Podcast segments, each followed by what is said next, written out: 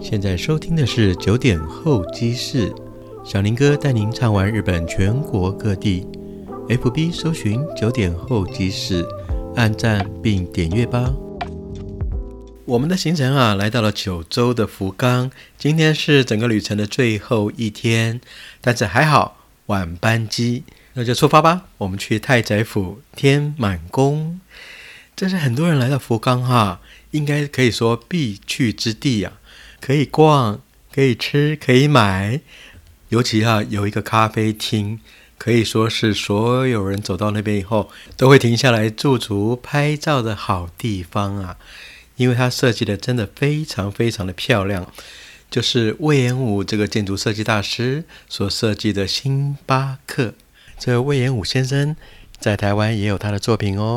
像新竹南园以及未来即将完成的台中巨蛋都是出自这建筑大师之手隈研吾先生非常善于利用大自然作为建材，也让我们享受一个非常美丽的视觉架构。当您在这边喝咖啡的时候呢，还可以享受着建筑大师所设计出来的完美作品。这星巴克所在的地点是一条长长的老街，可以算是一个非常热闹的街道两边有很多的艺品店卖店，而卖的最多的就叫做梅枝饼。什么是梅枝饼那个小林哥直接白话一点吧，就是很甜的红豆饼尝到这个梅枝饼就可以真正的告诉各位我们今天来到这边太宰府天满宫的用意咯。原来在1000多年以前就是一个远都，日本的国都是京都，自古以来在公元794年的时候定都。而今天的九州这里呢，是因为当时距离京都相当的遥远，就必须在九州这里呢设立一个政治经济的中心，以前就叫做太宰府。而当时有一个人据说是非常非常的聪明，一路的官运也非常的顺利，最后做到了右大臣。这个人叫做菅原道真 Sugawara 桑。在菅原道真都一直被日本人认为是他们国家当下最聪明的人，也就封为学问之神很可惜在他最后做到右大臣的时候呢有点跟岳飞一样受到奸臣所害最后呢就被贬到遥远的九州。而菅原道真呢，因为遥远的路程积劳成疾，没多久就过世了。而过世那天晚上呢，风雨交加。据说菅原道真非常喜欢梅花，在他京都的居所的庭院里面呢，他就亲手种植了一棵梅花树。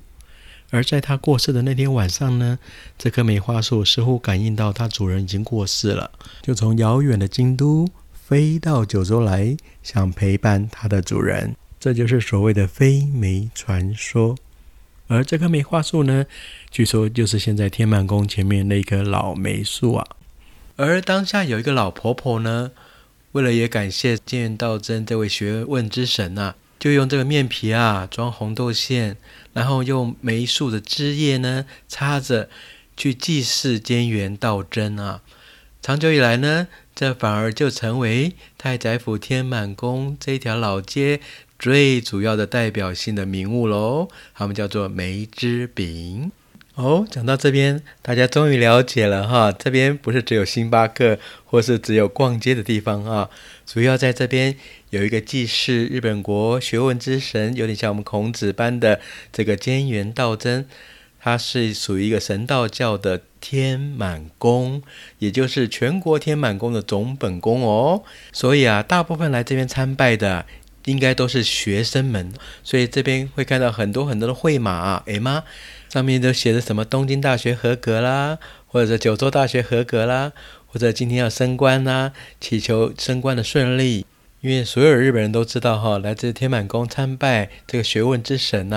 并能如愿以偿所以这边非常非常的热闹。在外面那个老街的商家呢，就等于说是一个附属品了，来这边参拜才是我们最重要的目的地而接着呢，我们也来参拜一下吧，因为这里是属于神道教的所在所以我们必须用神道教的方式来参拜在京都有很多您熟悉的寺庙，比方说清水寺好了而这些寺庙呢，它所参拜的方式啊，就是您双手合十就可以喽。因为呢，这是在1200多年以前，那些前往中国取经的和尚们带来了佛教文化，所以里面参拜的呢，很多都是你所熟悉的观世音菩萨啦、释迦如来啊。所以说参拜只要双手合十就可以喽。但是呢，日本的神道教2600年来，他们的主要的宗教，它的参拜的方式呢，就不是单单合十哦。它是2拜、2击掌跟1拜，击掌的用意就是提醒里面神明说：“我来了，请听我的祈愿哦。”还有拉铃铛的一种方式。今天呢，就是要按照神道教的方式，2拜、2击掌跟1拜。在参拜之前呢，请先丢一个钱，以表示您的小小的一个心意，丢多丢少都没有关系，但是可以的话，尽量丢日币5块钱，为什么呢？因为日文的5元叫做 go en 这个字啊，有另外一个谐音，就是御饭团的御啊，念作 go， 缘分的缘念作 en， 用一种敬语的御啊 go 加上缘分的缘念作 en， 两个加起来就叫做 go en， 刚刚好跟日币的5元是同一个发音，所以说日币5元在日本国可是一个钱币当中的吉祥物哦。所以很多日本人参拜啊，喜欢丢个5元，代表一个心中最大的诚意。好，接着参拜完毕呢，那旁边呢就有巫女，上面穿白衣，下面穿红裙，这是在神道教里面的神职人员哦。还有在卖的香包，有许多人呢也会去买那个绘马，绘画的绘，马匹的马。你写上你的心愿之后呢，不用带回把它集在那个绳子上面，到一定的时间之内呢，他们会把它烧掉，让天上的神明知道你的心愿哦。在日本神道教里面其实在里面我们是必须保持安静的而一般人呢只能在外围，真的要在进去的时候那是要去申请的在某年几年几月几时，由神官帮您祈祷，帮您消灾解怨而神道教的神宫与神社呢，常常就是日本人举办日式婚礼最重要的地方哦。所以说一到家的时候，常常会看着穿着白色和服的日本新娘，还有穿着像武士服般的新郎，举办一个很传统的日式婚礼相对倒过来题外话，日本的葬礼呢就喜欢在寺庙举行，所以寺庙旁边呢也常常会看到很多的hakama，就是墓碑。好了，我们天满宫参拜完毕，当然也再度的回到老街去逛一逛咯。不过有很多人不知道，就在天满宫旁边老街的一条小巷子里面，再往前走有一个私人庙宇，叫做光明禅寺，你知道吗？只要秋天的时候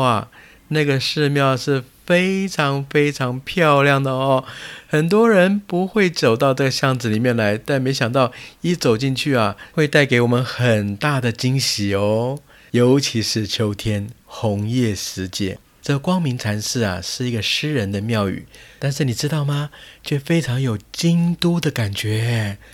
京都很多寺庙的庙宇当中都会有一些庭院设计，而今天的光明禅寺呢，就有京都庙宇的庭院设计呈现在九州哦。日本的庭院会有2种的方式来表现，一个叫做林泉回游式的日式庭院，就是真实的有小桥流水，带有灯笼。而另外一种庭院设计呢，就叫做枯山水，翻成中文叫做枯山水形设计，就是不是真的有小桥，不是有流水，但是呢在整个庭院当中呢布满了沙砾，尤其是白沙，而沙上呢放着石头，一颗一颗的大石头，石头代表着岛屿，而沙砾呢就代表着波浪海洋。人们在旁边呢一边喝着茶，一边欣赏这非常具有禅意的山水形设计。你知道吗？今天的光明禅室内就有很漂亮的枯山水哦。虽然我们今天来是冬天，不过这里非常适于您秋天来看红叶啊。好了，这个九州我们也慢慢踏入归程。至于在福冈近郊呢，实际上真的还好多地方适于我们将来再来啊，尤其樱花时节或者是红叶时节。那福冈呢，还有一个雅虎巨蛋，最早我们台湾旅居日本很有名的棒球选手叫做王贞治，他领军的大荣鹰，他的训练的场所，现在旁边他们还有做出了很多所叫做握手广场，一个很有名，很多的名人或歌星做成一个铜铸的手掌让观光客过去跟他们握手哦。其中那个铜柱被握的最发亮最有人气的，当然就是王贞治的那只手下次不要忘记到那边去跟他握个手哦。好了，那现在呢，我们就准备赶赴机场，准备回国咯。小林哥下一趟行程会带你去一个非常非常有名，非常非常大家很向往的地方哦，就是关西地区的京都。我们准备来一趟三都之旅那就期待下一趟我们美丽的旅程吧。